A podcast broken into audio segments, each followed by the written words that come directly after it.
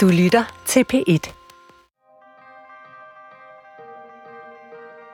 Jeg hedder Carsten Jensen, og jeg er forfatter. Jeg har skrevet en del bøger, nogle er essays, andre er rejsebøger, og et, nogle romaner, blandt andet Vi de druknede, og Den første sten. Og jeg er her, fordi jeg gerne vil tale med Kirsten Thorup.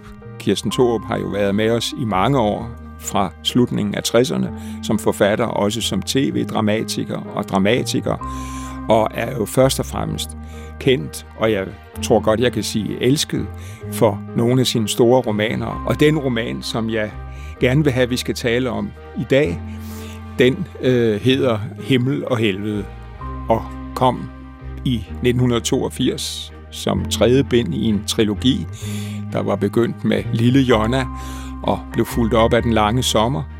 Så velkommen, Kirsten. Jamen tak, og tak fordi du inviterede mig ind i studiet.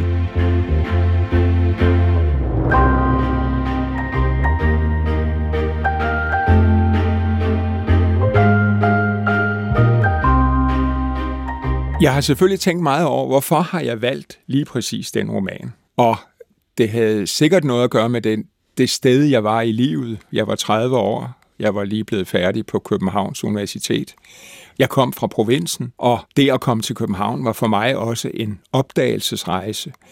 Og selvom personerne i din roman er indfødte københavnere, i hvert fald de fleste af dem, øh, så følte jeg på en eller anden måde, at du som forfatter også var på opdagelsesrejse i storbyen, og brugte dine personer på den rejse ind i en helt anden verden.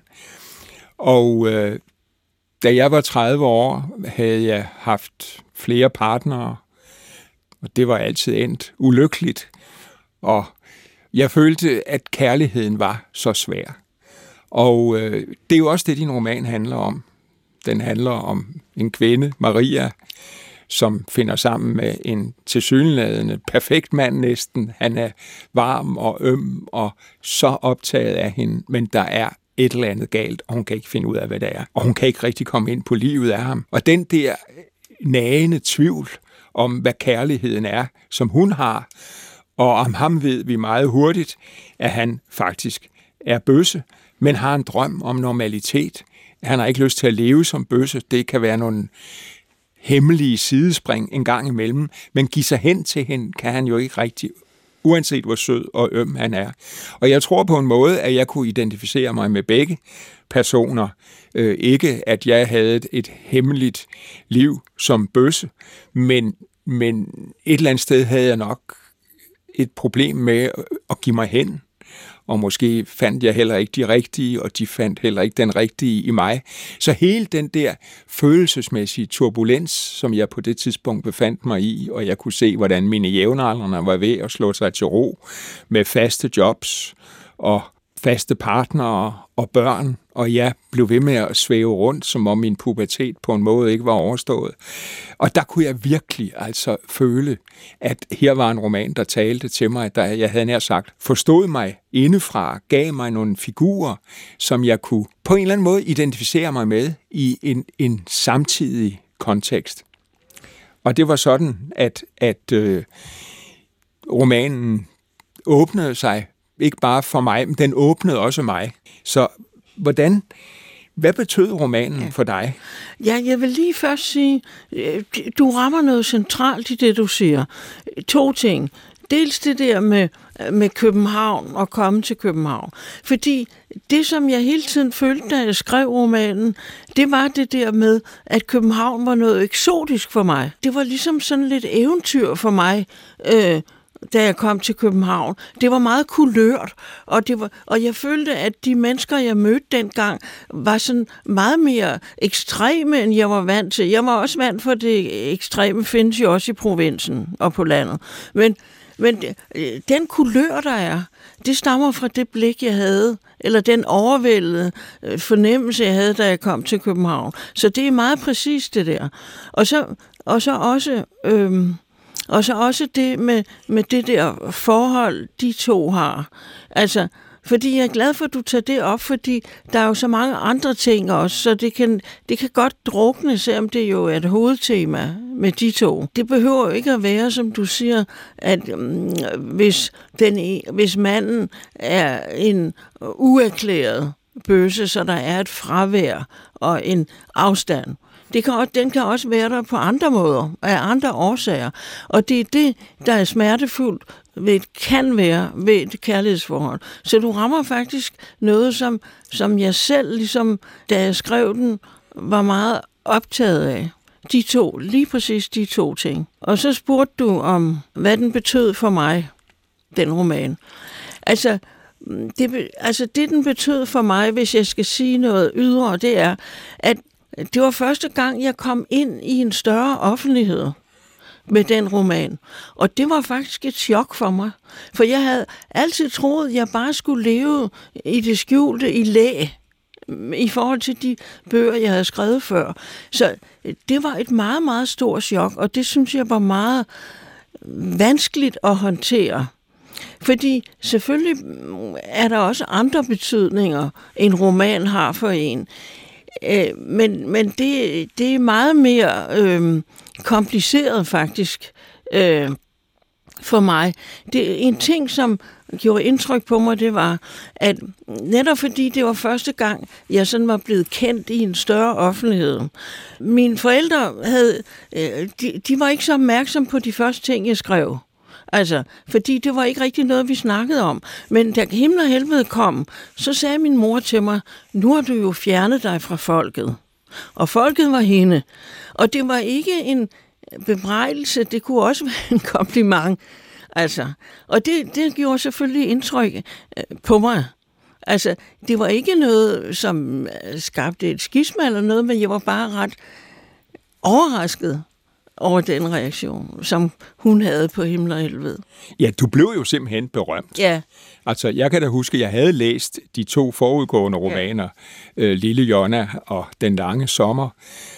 Jeg havde så ikke læst andet af dig. Du havde et litterært navn i kraft af dine første dæksamlinger fra slutningen af 60'erne og din roman Baby, men de var jo skrevet i en helt anden stil. Det var jo avantgardistisk, modernistisk litteratur. Ja. Men, men da jeg læste Himmel og Helvede, følte jeg mig set. Og man kan jo, når man læser en roman, føle sig set på mange måder. Altså man kan føle sig set udefra. Jeg følte mig set indefra. Og hvad vil det så sige?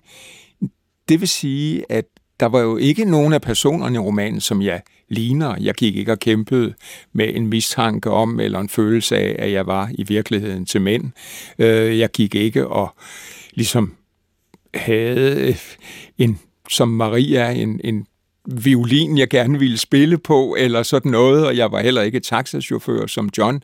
Jeg var ingen af de personer, men jeg delte deres usikkerhed, deres søgen, deres rådløshed, deres følelse af, at på en måde havde deres liv ikke nogen centrum, og deres måske også deres naive tro på, at der var en kærlighed, der kunne frelse mig, at jeg kunne ligesom finde så intimt sammen med et andet menneske, at jeg ikke ville mangle noget i tilværelsen. Og så blev jeg jo igen og igen, som de også gør, skuffet. Og det var på den måde, jeg følte øh, mig set. Og jeg tror faktisk godt, jeg tør generalisere, og at jeg tror, at det på samme måde mange læsere har følt sig set.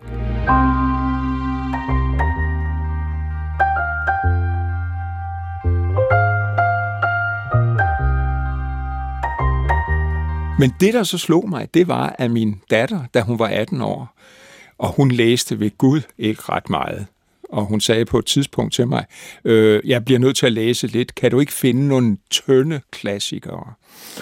Det vil sige bøger med ikke alt for mange sider. Og det gjorde jeg så, og hun læste Camus og Dostojevski og Tolstoy og nogle andre. Og så kommer hun pludselig og siger, nu har jeg læst Himmel og Helvede, det er den vigtigste bog i mit liv. Og så tænkte jeg, wow. Det er jo Altså 40 år ja. efter. Og jeg øh, sagde så til hende i forbindelse her med vores udsendelse, jeg vil godt lige snakke med dig om det indtryk, øh, den gjorde på dig. Og så siger hun, jeg vil gerne have min kæreste med, for hun har det lige sådan. Og så sad jeg i går eftermiddags med de to på en café og en notesbog. Og øh, min datter Laura, identificerede sig med Johnny, fordi hun havde det lige sådan. Hun kunne ikke finde ud af, hvad køn hun var til. Var hun til drenge eller piger? Og der fandt hun simpelthen en figur i ham, der åbnede op for det der og gjorde, at hun kunne vedstå sine dilemmaer. Og hendes kæreste øh, identificerede sig med Maria, fordi hun var på det tidspunkt til drengen og var flyttet sammen med en lidt ældre mand, meget erfaren, meget sådan velsmurt, øh, lidt som Johnny, ja. men der var noget ved ham, der gjorde hende utryg. Og øh, så gik hun rundt i gaderne. Hun var flyttet ind i Sundevedsgade på Vesterbro, og så gik hun rundt i gaderne og lyttede til himmel og helvede og følte, jamen jeg er jo Maria. Jeg er et eller andet sted derhenne. Og den der altså følelse af ung rådvildhed og søgen, den har du altså ramt på en måde, som er holdbar så mange år efter. Og så sagde min datter Laura noget meget stærkt. Hun sagde, jeg havde jo siddet og læst de der klassikere. Og det var jo alle sammen mænd. Og her var en kvinde, der havde det samme kraftfulde sprog, de samme vision, store visioner, der kunne alt det, som jeg var begyndt at tro, kun mænd kunne. Og det var så overvældende for mig at opleve. Så, øh, og det synes jeg an, en, altså, det gav også et ekko i mig, at, at høre, det er jo ikke engang den næste generation, det er næsten to generationer efter, der er den samme styrke i bogen. Men, men altså, jeg tror også, at hvis, hvis du snakker om, hvis du ligesom det, du nævnte med mm, en, en energi eller en kraft, det tror jeg også kommer, altså, øh, men mm, det er jo efterrationalisering. Det tror jeg kommer af den der øh, tema, som vi snakkede om før, med øh, det at blive overvældet øh, som en bondedreng, pige, og komme til København det tror jeg giver, altså, øhm, det er det, der giver hele farven øh, for mig, og hele, at den bliver så intens for mig, fordi jeg oplevede det, man oplever meget, når man er ung, meget intenst, altså fordi man ikke har oplevet det før. Så, så der ligger noget der, altså, fordi jeg kom jo til København, da jeg var 20 jeg havde været i England og London før, så det var sådan set mit første skridt, men København var også fordi, øh, nu, det er jo personer, jeg har jo modeller for alle personerne. Dem, jeg mødte på Vesterbro, da jeg kom til København, der, det, var et andet, øh, det var jo et andet København i de dage. Fordi det, det var jo slum og det var, det var jo ikke, altså, og, og hvis man ikke havde nogen penge og var studerende, så havnede man jo i nogle mere eller mindre slumagtige, og det var jo Vesterbro og Nørrebro. Men så det, det, det var meget intens for mig at bo på Vesterbro som det første sted. Øh, og de mennesker, det, det er lige fra, det er lige fra frøken Andersen til Mm, ja til bold, og, og altså, nu kan jeg ikke huske alle personerne, men det er jo nogen, som jeg har mødt, altså, og som ligesom er gået ind i mig, fordi det er jo det, der er mærkeligt, når man skriver, især når det, man skriver på afstand. Altså, der er mange af mine bøger, der er skrevet på afstand af 10 år. Øhm, så er der nogle personer, der bliver hængende i en. Og det, jeg føler ikke, det er noget, jeg selv vælger. Det er ligesom om, det er en spørgsmål om identifikation. Og udgangspunktet er jo frøken Andersen, og hun boede i vores opgang, og vi passede hendes undulater, og hun passede vores datter. Der, dengang havde man jo ikke børnene med til selskaber. Nej, og der kan man lige tilføje, at frøken Andersen, som jo faktisk er den figur, vi lærer meget at ja. kende, de første 100 sider ja. af romanen er hvide til hende. Hun er lægesekretær ja. på en lægeklinik, og gammel jomfru, havde jeg nær sagt. Jo, jo, jo. Ja, og I lever den... meget selvundertrykkende ja.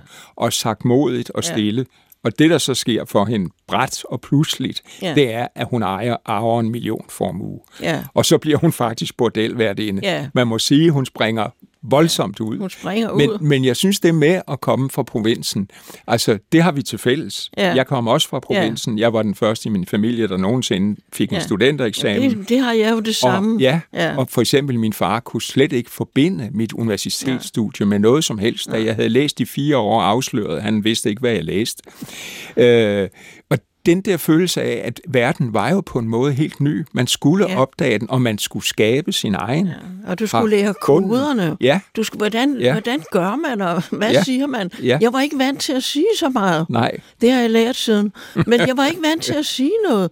Jeg, altså, det der med at føre en samtale, ja. det, det havde jeg ikke lært. Altså, Men der er den, den svenske forfatter, øh, Per Olof Enquist, som jo også selv kom fra provinsen, fra Nordbotten, nord for Polarcirklen. Han sagde engang noget, der virkelig slog mig. Han sagde, at de mest interessante mennesker kommer altid fra provinsen. Og det har jeg også tænkt meget over, hvorfor, hvad han mente med det. Og det, han mener med det, er jo, at vi rummer to verdener i os. Ja. Vi rummer provinsens verden, og vi rummer hovedstaden, men vi rummer også to, oftest to klasser i os. Ja. Og det Nordmændene har det her udtryk, Ja. klasserejsende, Ja. og det er jo, hvad vi begge to er. Ja, Og hvad utrolig mange mennesker er i dag. Ja, det er jo en rigdom, synes jeg. Jeg er faktisk glad for det, nu jeg har overvundet det. Fordi så ved du, at verden består af mange verdener, med mange øh, koder og mange øh, regler, som er vidt forskellige. Og det, det er jeg glad for, at jeg ved. Et sted, hvis jeg lige havde kun levet i en verden, og så blevet bevæget mig i den. Det kan godt være opad eller nedad, men, men det er jeg faktisk glad for, at jeg har oplevet. Fordi det giver, den, det giver faktisk et drama i mit liv, og en dynamik også, som jeg aldrig bliver færdig med. Men som jo også afspejler sig i din roman på den måde, at der er så mange forskellige stemmer, og vi kommer ind i hovedet på dem, og de ser verden på forskellige måder, de tænker på forskellige måder, og du er altid lojal over for dem. Døren åbner sig, vi kommer ind, ser deres indre rum, ja. hører også deres stemmer, som er meget individuelt forskellige. Og jeg tænkte på her, at der var en passage fra øh, romanen, som jeg gerne ville have, du læste højt. Det er Maria og Johnny, og Maria, som altså meget abrupt forlader sit barndomshjem, da hun møder Johnny og flytter ind hos ham fra den ene dag til den anden, holder op med at spille på sin violin. Det er hendes oprør mod den dominerende far. Men han har i afskedsgave givet hende 5.000 kroner, som jo var en formue dengang. Uh, ja. Og øh, så begynder de at diskutere, hvad de skal bruge pengene til. Og øh, hun synes, de skal bruge dem til en dobbeltseng, for det er jo symbolet på deres kærlighed. Men det synes Johnny ikke. Men han kan jo ikke sige, hvorfor.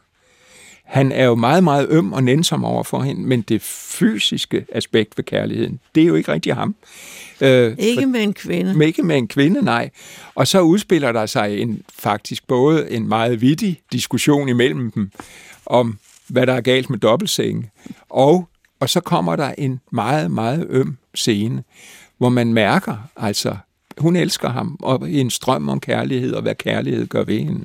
Og den der, det, det er jo også et spring øh, i, i fortællestil, og jeg synes, det er så smukt, og det fortæller noget om, hvor, hvor mange, jeg har sagt, men lidt med en kliché, strenge du spiller på i romanen. Men pengene skal jo bruges til noget, for fortsatte han tankefuldt. En dobbeltseng, foreslog Maria. Den kan ikke være derinde. Der er ikke plads. Jamen, du kan da ikke ligge på en luftmadras altid. Det er jo meget praktisk, at jeg ikke behøver at forstyrre dig, når jeg kommer hjem fra arbejde. Og hvis du vil have lidt helt fred, kan jeg lægge mig i stuen. Jeg køber en dobbeltseng, det hører sig til, sagde Maria beslutsomt. Ud fra et rent æstetisk synspunkt mener jeg, at en dobbeltseng er noget af det grimmeste, der findes. Det er et monstrum på fire ben, et uhyre, der ødelægger proportionerne i et rum. Han virkede ophidset, som om det var dyb alvor for ham. Hvor vil du have, at mennesker skal ligge om natten på luftmadrasser? I normale senge. Det er vist dig, der ikke er helt normal. Skal vi ikke holde op? Jeg vil ikke skændes. Det er uværdigt. Johnny skiftede tonefald. Du må da have ligget i en dobbeltseng før. Du har jo været gift. Ja, det er derfor, jeg ved, hvad jeg taler om. Så grimme er de nu heller ikke, mumlede Maria. Det var lige ved, at han havde overbevist hende. Han var udstyret med en veltalenhed, der kunne få folk til at købe sand i Sahara. De er ikke bare grimme, de er uetiske. De fratager mennesket dets eksistentielle selvstændighed. Jamen, hvis vi nu elsker hinanden, indvendte Maria.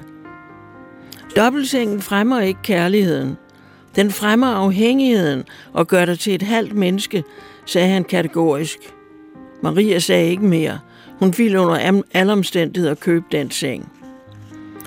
Johnny var utilfreds med sig selv. Nu havde de allerede haft deres første skænderi. Han lovede sig selv, at det skulle blive det sidste. Han satte sig i Emma, og det er altså deres lænestol. Han satte sig i Emma og trak Maria med sig, så hun kom til at sidde på skødet af ham. Hun trykkede sig ind til ham og følte et velvære, som hun aldrig før havde kendt. Det var som om hvert eneste celle i hendes krop drejede en omgang og kom på plads. Hun blev forvandlet til en plante, der slyngede sig om et træ eller groede under vandet og fulgte bevægelser, der ikke var hendes egne. Og der er jo, jeg synes, altså sådan en smuk skildring af netop hendes kærlighed til ham, som jo, som du så også siger, er også meget fysisk. Ja. Øh, og et begær efter ham, som ja. jo så forbliver romanen igennem uforløst. Og mm. de skilles jo så på et tidspunkt, efter hun har været ved at gå helt i opløsning. Og øh, han har også senere en fase, hvor han er ved at gå helt i opløsning, men igen kommer ligesom reddet sig selv. Men jeg tror også noget af det, der dengang berørte mig meget ved romanen, det er, at for personerne er afgrunden aldrig ret langt væk. Det her med, at den selvkontrol, det kræver at leve som ung og tilsyneladende fri i et helt fremmed miljø. Hvordan skal man skabe sit liv? Og pludselig kan det falde fra hinanden. Og jeg havde også levet også med den angst dengang, for at det hele pludselig skulle falde fra hinanden. At jeg ikke magtede det, ikke mestrede det, af et forkert skridt, og så havde jeg ikke længere styr på mit liv, og hvor ville jeg så ende? Ja. Øh, og men, men det, så, ja. ja. Men det er jo også det der, med den der følelse, at afgrunden er lige herude til højre. At, at der, skal, der skal bare en eller anden tilfældighed til, før man falder ned. Og den synes jeg, den er meget udpræget, når man er ung, men den følger en hele livet, synes jeg, hvis jeg skal tage... Altså, jeg vil ikke generalisere, men, men der er altid en afgrund, som man kan falde i. Fordi man ved, at det er farligt at leve. Og det er jo også det, der skaber intensiteten. Det er jo også slående, når man læser Himmel og Helvede, at, at der kommer nogle figurer ind i romanen, som der slet ikke har optrådt i litteraturen før. Det gælder jo næsten dem alle sammen.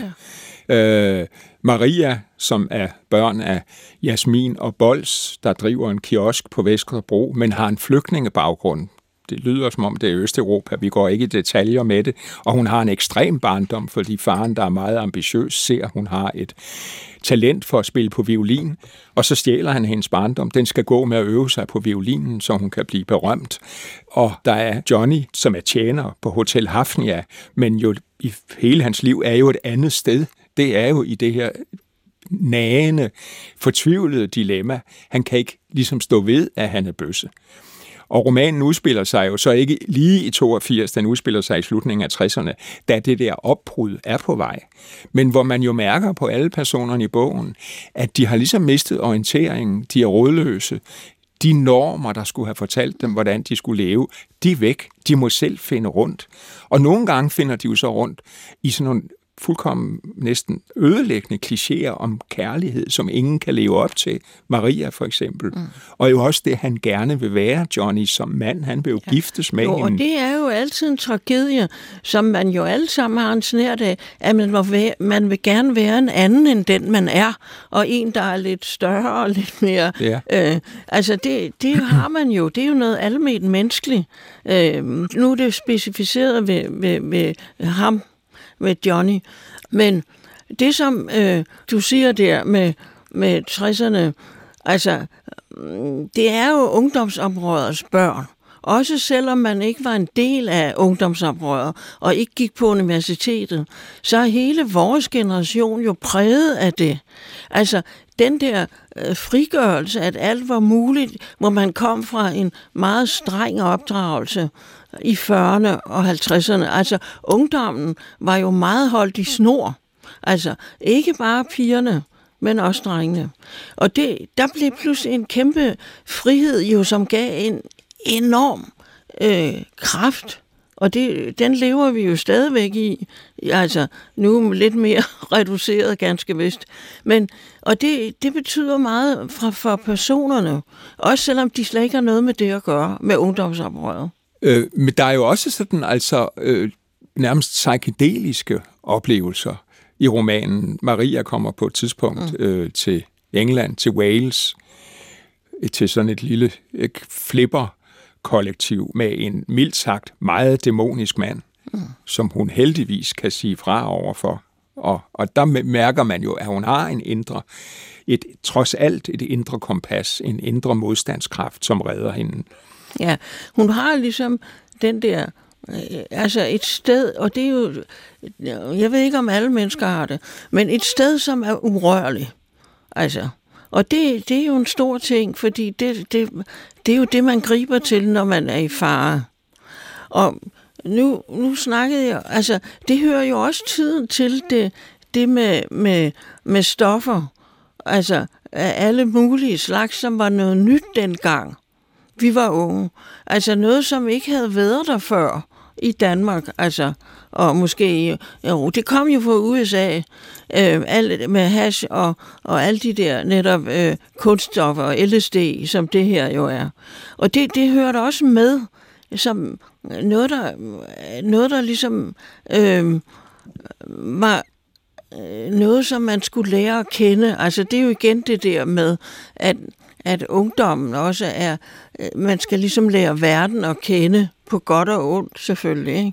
Men, men det der, nu, nu sagde jeg før, og med hensyn til personerne, at det var nogen, jeg havde mødt på Vesterbro. Men øh, den der historie øh, med LSD, den er faktisk, altså det er noget, jeg selv har oplevet, og det er skrevet af, fordi, altså, så godt jeg kunne huske det en til en, fordi at der var ikke så meget fiktion, det var fiktion i sig selv. Dengang jeg skrev det, der, der følte jeg, at, at jeg ville skrive den øh, som en advarsel mod den romantik, der var omkring. Fordi der var jo på det tidspunkt, der først i 70'erne, der var jo mange unge mennesker, som faktisk døde af det, som sprang ud af vinduer og, og som kom på psykiatriske afdeling, fordi de tog LSD hver eneste dag. Altså, fordi man ikke rigtig vidste, hvad det var, og hvor farligt det var. Så jeg følte lidt, at jeg skulle advare, dengang jeg skrev den der. Men det er også fordi, den hørte med til tiden. Ligesom det politiske, ikke? Altså. Men øh, nu snakkede vi før om nutidens unge, som jo er meget afsøgende, hvad angår kønsroller, og også meget overskridende, og man har de her begreber om at være queer eller non-binær, mm. hvor man oven i købet også bruger andre personlige pronomener, ikke vil kaldes mm. han eller yeah. hun, men omtales i flertal. Og selvom jeg synes, det rent grammatisk lyder sært, så synes jeg jo, der er den øh, rigtige pointe i det, at når vi taler om at være individ, individualisme, individ betyder jo det udelelige, at være udelig, men de allerfleste mennesker er jo delelige. Vi har mange identiteter ja, i os. Øh, I virkeligheden burde vi kalde os individualister, i stedet for individualister. Og, og der har jeg en stor sympati for de øh, unge, der sådan afsøger. Men det at afsøge sin egen identitet, kan jo også være utrolig kvalfuldt, som det er for dine personer, som det er for Johnny. Og øh, der tænkte jeg, at det kunne være jo, altså, eller jeg vil sige, hvis der er nogle unge lyttere, øh, at der er faktisk en stor oplevelse at hente i din roman. Også i dag, også for dem, der føler sig ligesom helt i front, hvad angår revolutionen, revolutionerne mellem kønnene og det opbrud, der finder sted.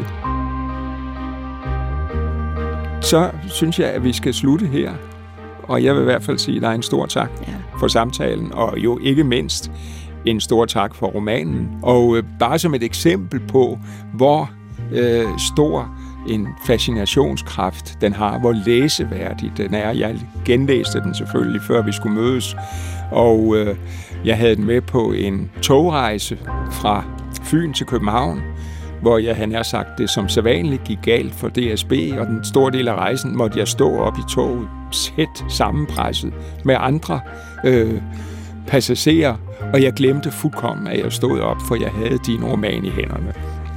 Jamen Carsten, selv tak. Jeg var så glad for vores samtale, fordi jeg følte ligesom, der var en masse ting, der blev vagt til live i mig. Noget, som jeg har glemt, og, og som også ligesom, synes jeg, som, man, som altid optager en som forfatter, netop i kraft af vores samtale. Så tusind tak.